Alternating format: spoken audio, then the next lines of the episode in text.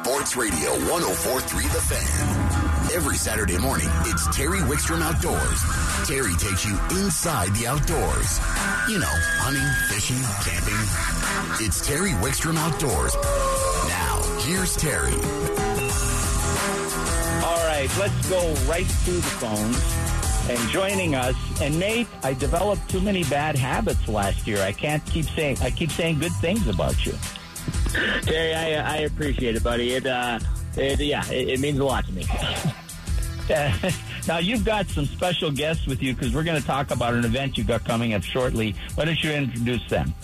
Absolutely. You know, I think everybody's been following along. They know that winter obviously brings on ice fishing, and there is no aspect of the sport of ice fishing that we don't take very serious and take to the next level, between guiding, ice fishing schools, you know, TV, video content, and then they kind of all centralize around the Ice Fiction Tournament Series. Next weekend is the biggest event that we host every year, probably the most special, fun, kind of ties everything together, and that event is the A&A and Truck Accessories Ice Addiction event at Grand Lake, and we have got the owners, Jared and Greg, on the phone.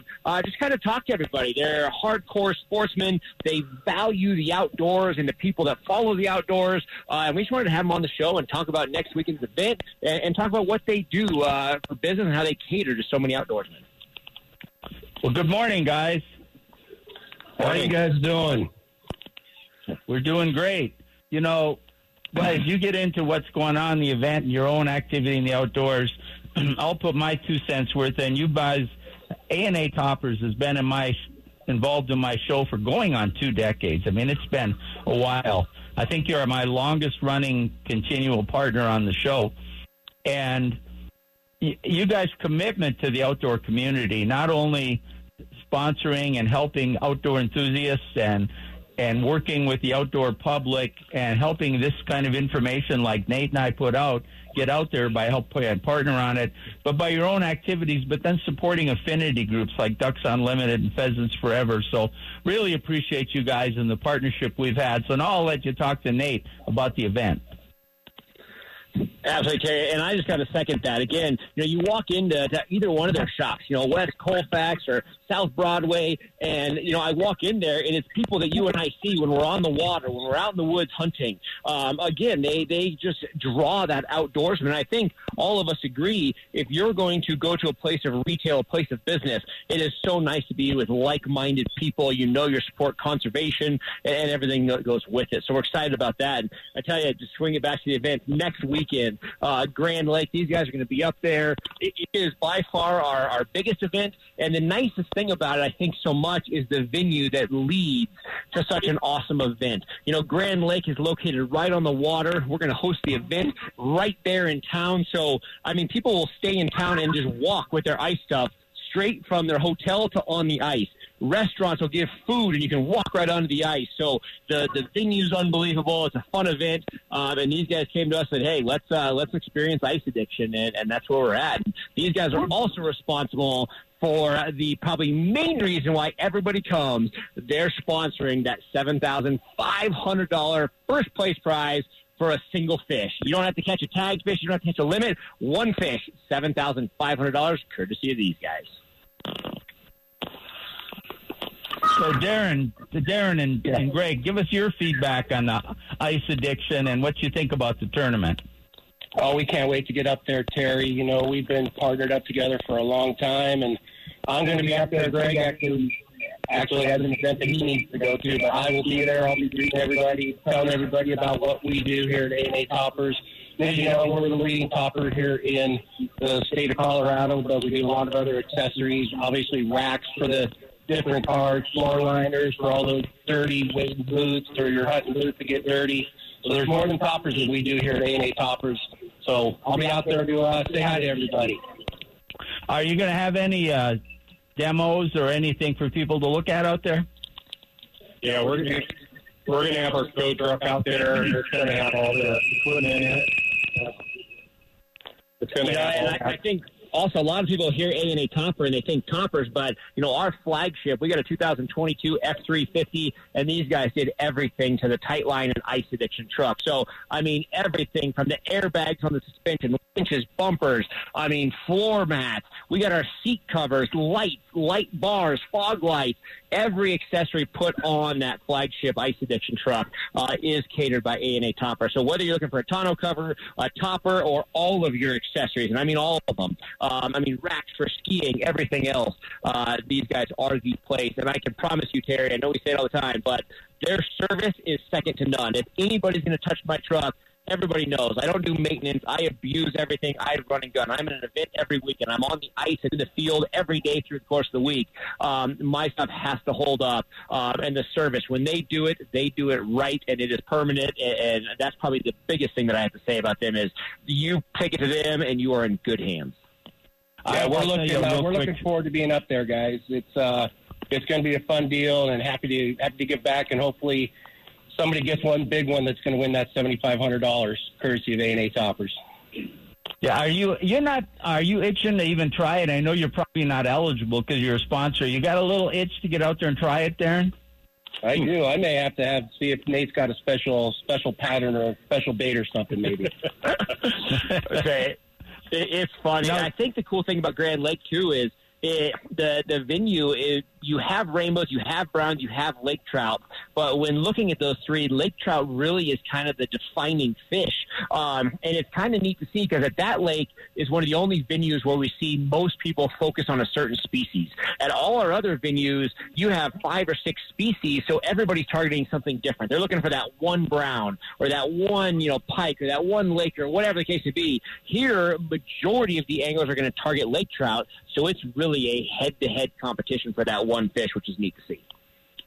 All right, guys, I know you're at an event and you probably have to get back to it, but and it's hard for this many people to talk at the same time, but we really appreciate everything you've done for this show, for Nate's involvement. You've worked with just about everybody that people hear on this show, and you just, I could tell story after story about the quality of the workmanship and people that have come up and told me how well you treated them. And I just want to say thank you guys for being such part of the outdoors. We appreciate it, Terry. Yeah, we do. Thanks a ton, Terry. We'll keep it going, buddy. All right, you guys, get back to what you got to do, and we'll see if Nate knows anything about fishing. Okay. Thanks, guys. All right, thank you, bet. So, Mr. Zielinski. I'm here, sir. You want to talk about light tackle in deep water. So, you know, in anticipation for this event coming up, you know, partner with A&A Toppers, it's at Grand Lake. Last year we had 2 large fish. We had 2 fish in the 5-pound range, you know, like 5.8, you know, don't quote me on that, that won the event. Another fish is just slightly smaller than that. And we had some big fish. But historically, looking at the last 5 years of ice addiction at Grand Lake, it usually takes a 2 to 3 pound fish to take first place. So whether you're talking about a 2-pound to a 5-pound fish, a lot of these anglers will fish a smaller presentation. Reason for it, the primary food source where our tournament is at on Grand Lake is micey shrimp. So, you know, it's not necessarily an area that has a shallow water hump that would be conducive to feeding on rainbows or suckers where you might get a 20-pound laker. Not to say you're not going to get a 20-pound lake trout, but more than likely it's going to be one of those, you know, those tween fish, that, you know, 2 to 5 pound fish. Those fish are targeting micey shrimp. So a lot of anglers that have picked up on that concept of the fish liking a smaller presentation, we see a lot of anglers fishing that smaller stuff. When you go out to 60, 70, 80, 100 feet of water and you've got a micro, you know, 1/64th ounce jig, I see a lot of anglers with heavier line that literally when their coils and their like monofilament hit the thermocline, it'll stop their jig. Like they have so much line out and coil in their line, their jig won't even sink anymore. A lot of people will struggle. They're trying to use their Vexilar to find their jig on bottom, and some of the course will be on a steep slope to where you get that little wash or that little void on bottom because your transducer is hitting shallow and deep and you get a little void. No matter how you look at it, deeper water fishing with a small presentation can be tricky. So we wanted to touch base with that. I wanted to talk about a couple of concepts. Number one, if you're going to dead stick, whether you're using a bobber or a spring bobber, we always use the phrase depth finder, Terry. Now, when I talk to you and say depth finder, you and I are on the same page of knowing it is a small piece of lead with a clip on it, and it's how you set your depth. When you talk to the average person, say, hey, you know, use a depth finder, they're thinking about a Hummingbird or a Vexilar. They're thinking of some sort of electronic device that shows you depth. But a depth finder is a weight that you attach to your line, drop it down to be for certain you know what your depth is. So, number one, if you're going to dead stick, we encourage use a depth finder, straighten out your line, know exactly where 6 inches off bottom is. Mark your line so that way from that point on, you know exactly where you're at. And then other things, you know, using a smaller jig, you can get away with some of that lighter line. Using a 4 to 6 pound test, have your drag set appropriately. Have a lighter rod to absorb that to where you're not getting, you know, line break or line cut. And as I lower my jigs, I stretch my line out. So just like a fly fisherman could do with like tippet, I literally just run my line through my fingers, just hold the rod, you know, between your legs or set it down. And as I sink my line, I'm running it through my fingers, pulling it, just stretching it slightly to eliminate all coils or anything that the cold air is doing to that. And that way that super straight line is going to allow that jig to fall straight. I'm not going to get coil. I'm not going to get hung up in the thermoclines. It's going to allow me to have better bait position. I'm going to feel my bites better and overall be more successful. So, you know, encouraging depth finders, which is a weight system to get in the right depth, straightening that line out, those are the type of things at the end of the day are going to help you catch, by far, more fish and bigger fish.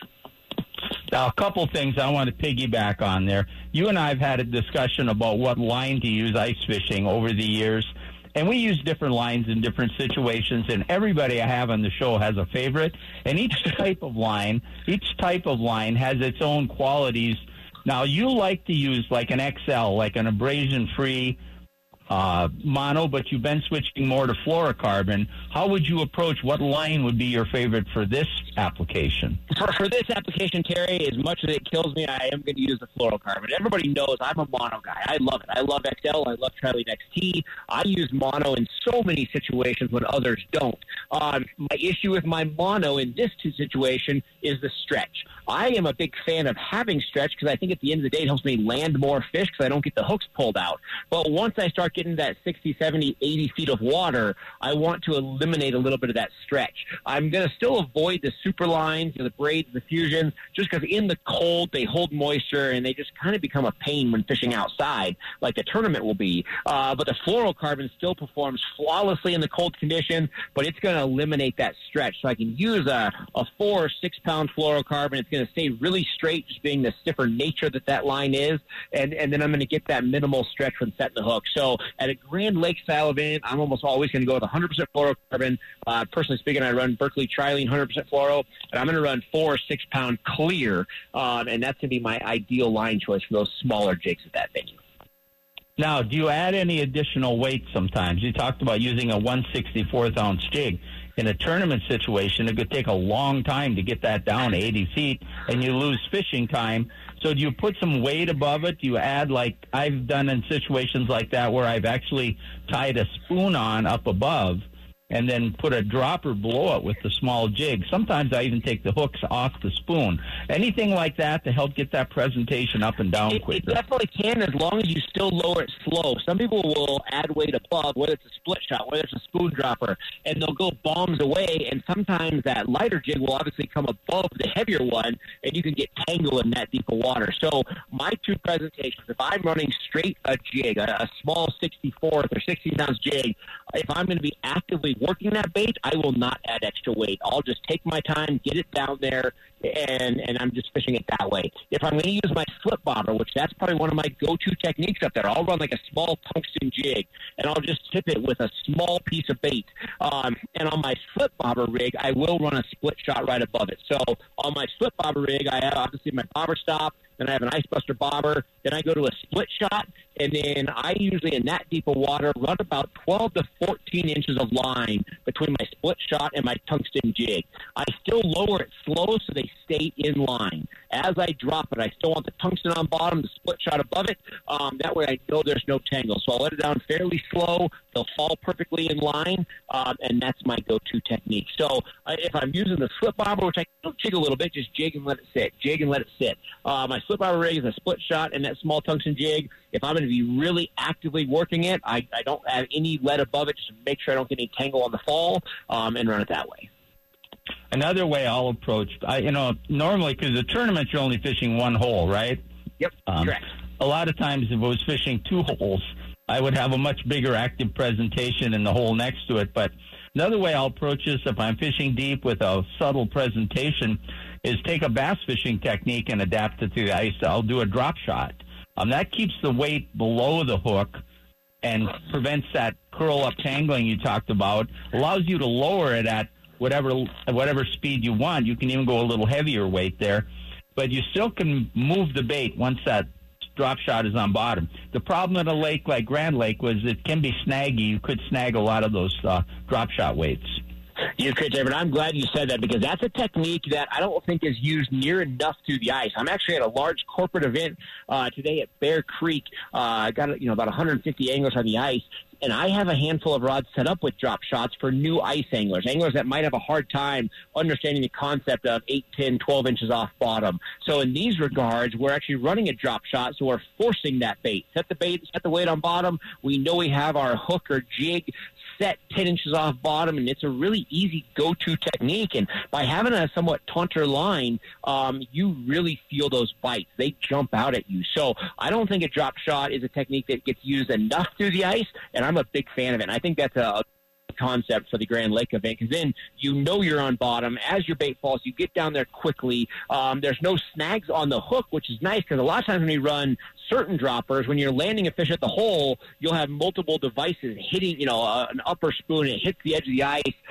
Even it just makes a lot of movement. It can kind of freak you out a little bit. That's where that drop shot is great for landing fish. Everything about it is awesome, and I don't think it's used near enough on the ice, and I'm glad you said something about it. We are out of time, my friend. People want to register for the tournament. Where do they do it? Absolutely. Go to tightlineoutdoors.com. We'll have a lot of stuff on our Facebook page this week, Tightline Outdoors. But, again, this is a huge event. We'd love to have everybody come check it out. Again, it's a fun venue. There's lots of great places to stay, great food. But, again, it's all at Grand Lake. Registration closes Thursday night. We keep encouraging people, though, to register, the sooner you get on the ice. So don't hesitate. We just pull up the weather right now. There's a little storm coming through Sunday afternoon, but right now, Saturday, the cold front kind of clears out. Wednesday after that storm, it looks like a high of 30 degrees, low of 15. The weather looks awesome. It's the place to be. Make sure you register by Thursday at 8. Again, go to Tightline Outdoors. Only $50 to enter, over 25,000 total in prizes. Get signed up. It's going to be a blast. All right, my friend, we will talk to you next week. We'll talk to you soon. We're going to take a timeout, and we come back. The folks from Jack's are going to join us, and we're going to talk about dressing right. The weather gets a little warmer. People don't wear the right winter clothes for their activities, and you can get in trouble. We'll help you with that on Terry Wickstrom Outdoors on 104.3 The Fan.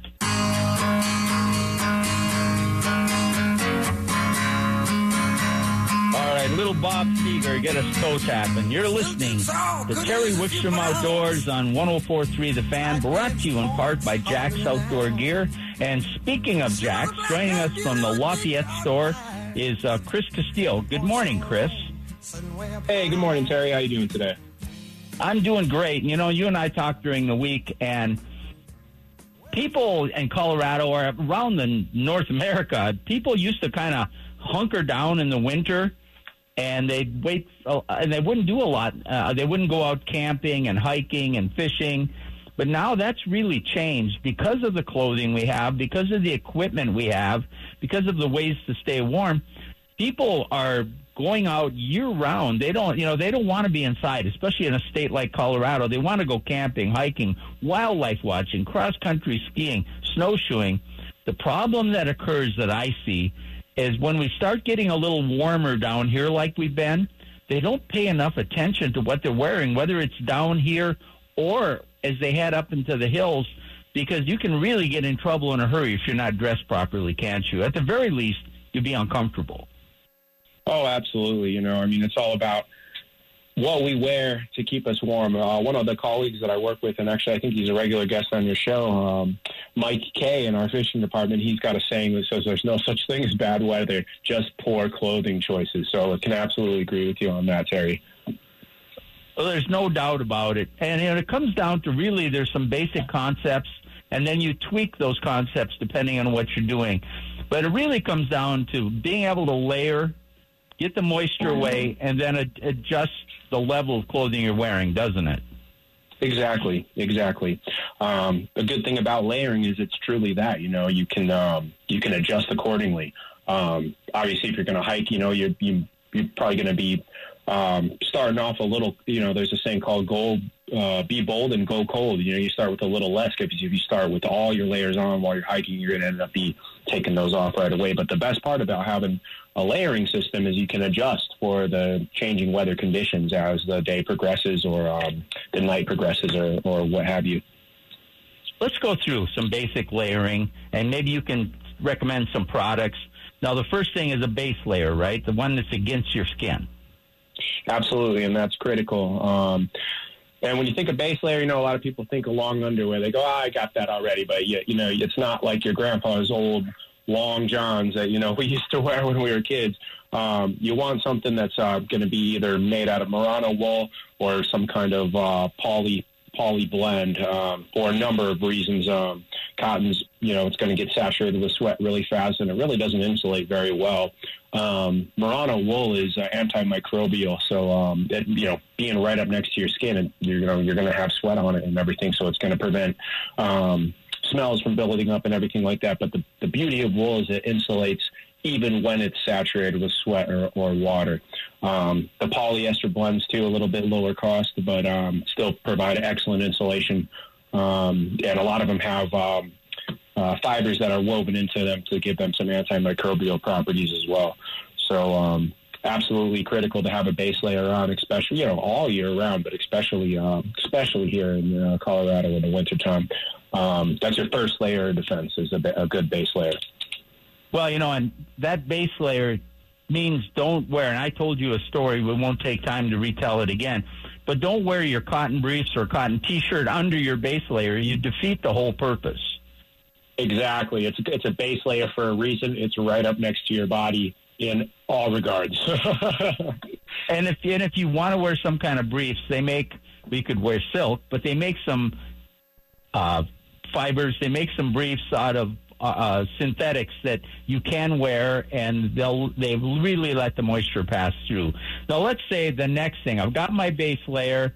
I've figured it out. I've either got wool or polypropylene or poly, some kind of a blend. Now, I want to get to the next layer, so the layer that's really going to be kind of the cement that holds everything together. And that's I like to wear fleece, a fleece sweatshirt and fleece pants. What do you wear for that mid-layer?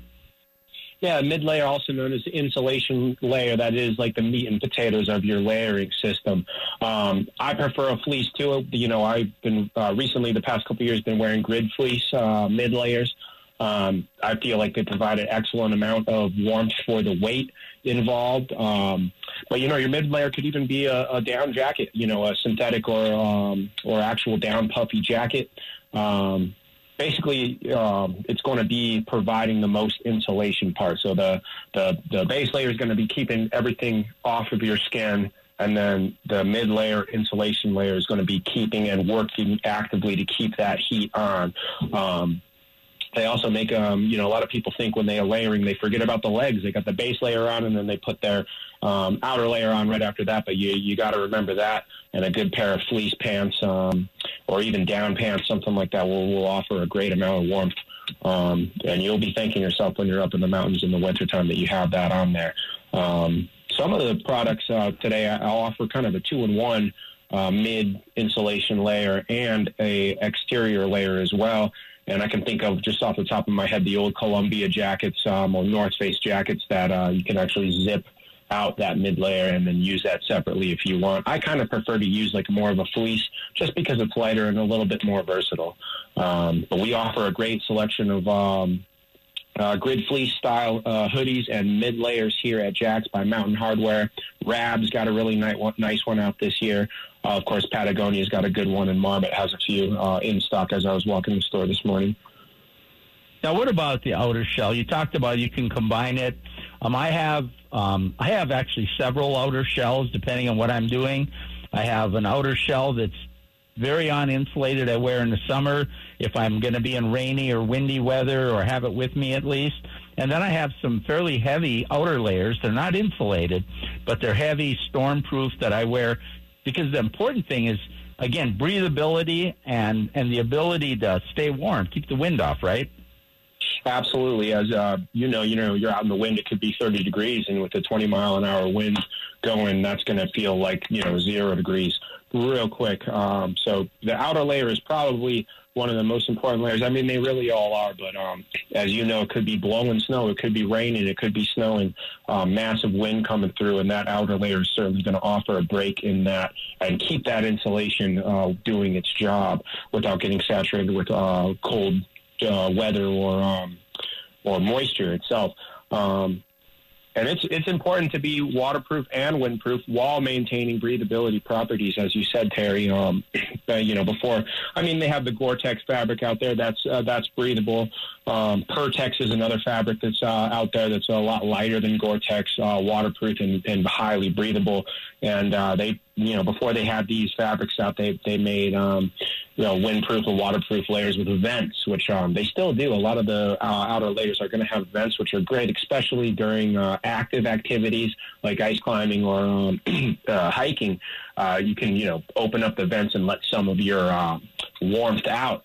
So you don't end up building up too much sweat, because, you know, you want to stay warm when you're out there. But if you start sweating when you're out there, that could cause a whole number of different problems, and you don't really necessarily want to be encountering those kind of problems. So it's got to be breathable and waterproof at the same time. What we have in stock now for breathable outer layers: Marmot, Mountain Hardware, Rad, Cool's got a couple good ones in stock now. Of course, Patagonia as well.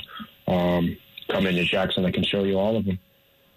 Okay, we're going to run out of time here, but real quick, if I'm going hiking or snowshoeing, should I be wearing different layers than if I'm going to be sitting on the ice fishing, or can I buy a set that I can adjust with? You know, you're going to definitely need different ones. You know, you're hiking, you're going to be sweating, you're going to be moving, you're ice fitting, you're sitting down, so you will need different ones. But the best part about this tech gear is you can buy one kit and kind of modify it as needed per the activity that you're doing. A lot of times I'll even boost my mid-layer with kind of a secondary mid-layer. Like, say, if I was ice fishing, I'd probably wear my grid fleece hoodie, but I'd also wear a nice down jacket on top of that, and then a waterproof layer on top of all of that. So, you know, it's like your sleep system when you're camping. You can adjust it per the temperature. The layering, think of the layering as the same type of deal. You can adjust with the activity that you're going to do. So yeah, come on into Jackson. We can certainly show you the options that we have. And you know, and as you said, people used to be kind of scared to go out there, but I'm telling you what, winter's some of the best times to get out to the mountains. Some of the most beautiful and quiet times you'll have up there. So. We didn't get to footwear and socks, but I want to cover that. But we're out of time today, Chris. Let's make that for the next time. Thank you so much for joining us. Thank you, Terry, for having us. It's a treat as always, and I hope you have a great rest of your day. All right, thanks. That's Chris Castillo from the Lafayette Jack's Outdoor Gear. We're going to take a quick time out. When we come back, Chad LaChance is going to join us, and we're going to talk open water fishing. Yes, even though it's winter, open water. On Terry Wickstrom Outdoors on 104.3 The Fan.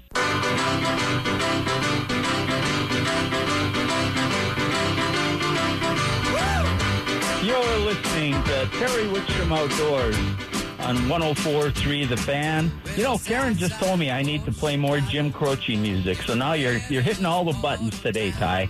You're doing it all good. Let's go to the phones. Joining us, one of our favorite contributors, longtime contributor, a fill-in host on the show, Mr. Chad LaChance. Good morning, Chad. Hey, Terry, good morning. It's a beautiful day out today. Nice time to be outside. It is. Well, you know, I was just thinking during this break, you're not the most avid ice fisherman in the world. Getting you on the ice can take some doing. But if there's a puddle big enough to cast to, no matter what time of the year, is that you're probably out fishing it. Yes, sir. And it's no secret, in my opinion, ice is for keeping your catch cold and your cocktails, but not my thing. And it's just, I get it. It's very effective. A lot of people love it. In fact, some of the most passionate anglers I know are hardcore ice guys, just not my gig. But the beauty is we have options for open water. I'm not talking about ice, ice out type open water. I'm talking about holes in the water, as you're referencing, or holes in either the ice or in the river that are exposed to enough sun that they stay open year-round. And that's where I find my solace and keep myself sane. And you have options. And a lot of that can be where there's an inlet running. First example, the inlet here at Horsetooth is running right now. It's keeping a small section of water open. There will be some fish in there. Now, understand that inlet turns on and off depending on time, so you need to call ahead. But there is an option to fish the open water around the inlet, and you can do a lot of stuff there. You might even catch a bunch of species. Same thing with really any of the reservoirs up and down the Front Range where there's any sort of a little inlet will keep enough running water, and it will draw fish from under the ice to that area. So it's a good spot to fish, even if it wasn't the only spot you could fish, if that makes any sense. So that's the first one I think about. And I want to take a half step backwards and say I'm always going to be targeting the trout more than the bass or the walleyes or anything else through that hole in the ice because they're the ones going to be most active in the coldest water, and I'm a big fan of fishing for what's biting. So this whole rest of the segment will be referencing trout specifically, even though you might catch a few others. A more common scenario for people, particularly up and down the Front Range, is open water in one of the rivers right in town, and that could be the Poudre River here in Fort Collins. It could be the Platte River through downtown Denver, which I know is open in a lot of areas. It could be the Arkansas River down in Pueblo. But all of that water's open, and everyone thinks fly fishing, and I get it. That's a great way to catch them in the winter. But if you're not a fly fisherman, it doesn't mean you can't go catch them with your spinning rod. And I also want to point out that Troy Coburn, who you know very well, is one of the best anglers in the state of Colorado, and I did a TV show where we did nothing but swing streamers in February in the Platte River, and we smashed them. So you're not even really pigeonholed into the old nymph and bobber rig that everyone thinks about for wintertime fishing. I get that's very effective, but it's certainly not your only choice. And the key there, in my opinion, for winter in these open sections of river, anywhere they are, it seems like bottom contact or being very near the bottom with your presentation all the time will catch you a considerably more fish than if you're lifting a bait off the bottom or swimming it up and over the top of the fish. And so for me, it's little tiny jigs on little tiny line and little tiny rods and literally keeping them as tight to the bottom as I can, either tickle jigging them as they drift where they just tickle the bottom, or if I'm in an area where I can straight drag them like sandy areas, then I'm going to do just that. And some of my best days have been dragging a little tiny, like an inch and a half long jig on a 16th-ounce jig head and dragging it on the sand, and you can watch trout just swim right over and pick it up like they've never seen anything in their life, and it's extremely effective.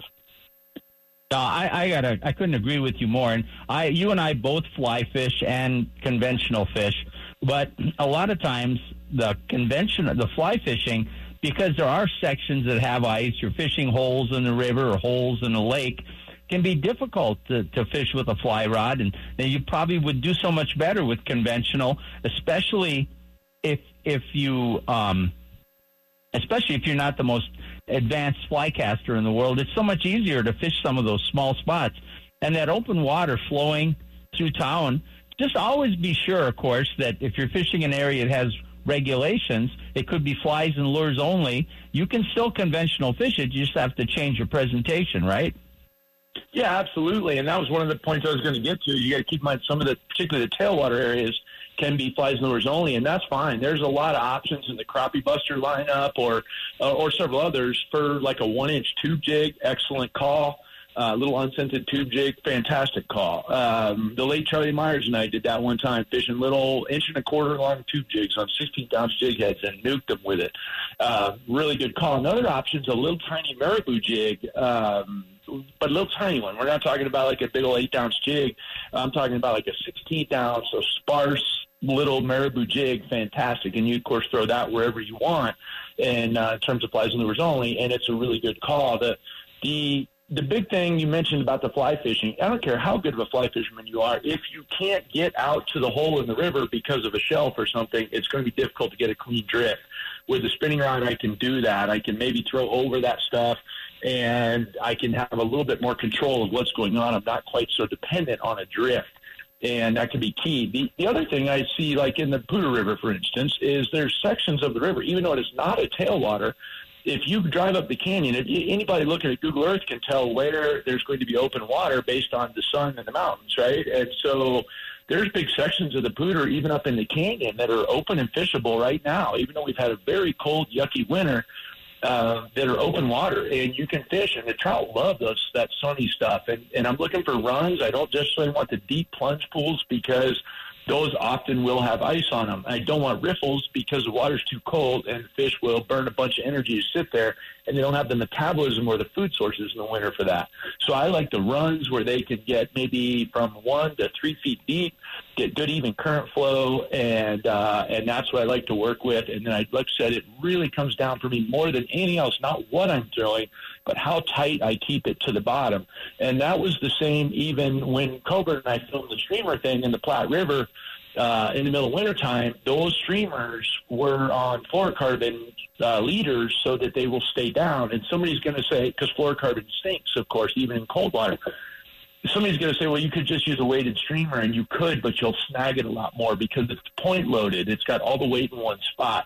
So if you use a little bit lighter weight streamer, keep it sparse, and then keep a fluorocarbon leader, then that thing will stay down plenty tight to the bottom without necessarily snagging a whole bunch. And it's a lot simpler to rig and fish than, say, a 2 or 3 fly stack, and then a piece of weight and a strike indicator, 8 knots in there, the whole 9 yards. It might be 20 degrees out. Maybe I don't want to tie knots in 6X tippet. So it's a much cleaner presentation to just have a small streamer on the end of your fly rod. And again, I want to emphasize it needs to be small and to say some degree hydrodynamic, because I need it to stay down, but I don't want it to be too heavy so that I snag it, because I can't work it really fast in the winter. So it needs to stay as tight as you can to the bottom and continuously moving, and you will catch them. And that's the same thing with the jig. And almost all I throw in the winter on a spinning rod is some sort of a small jig. That's very rare. I'll throw anything else, maybe a big warming front. I might throw a little tiny hard plug like a number 3 or a number 5. Hit stick, but that's got a diving bill, so it'll dive itself to the bottom and stay fairly tight. But realistically, to keep it simple, get some jigs. You're absolutely right. It's just a great. I wrote an article, gosh, it's over 30 years ago, maybe more, for Fishing Facts magazine. You're getting old, Terry.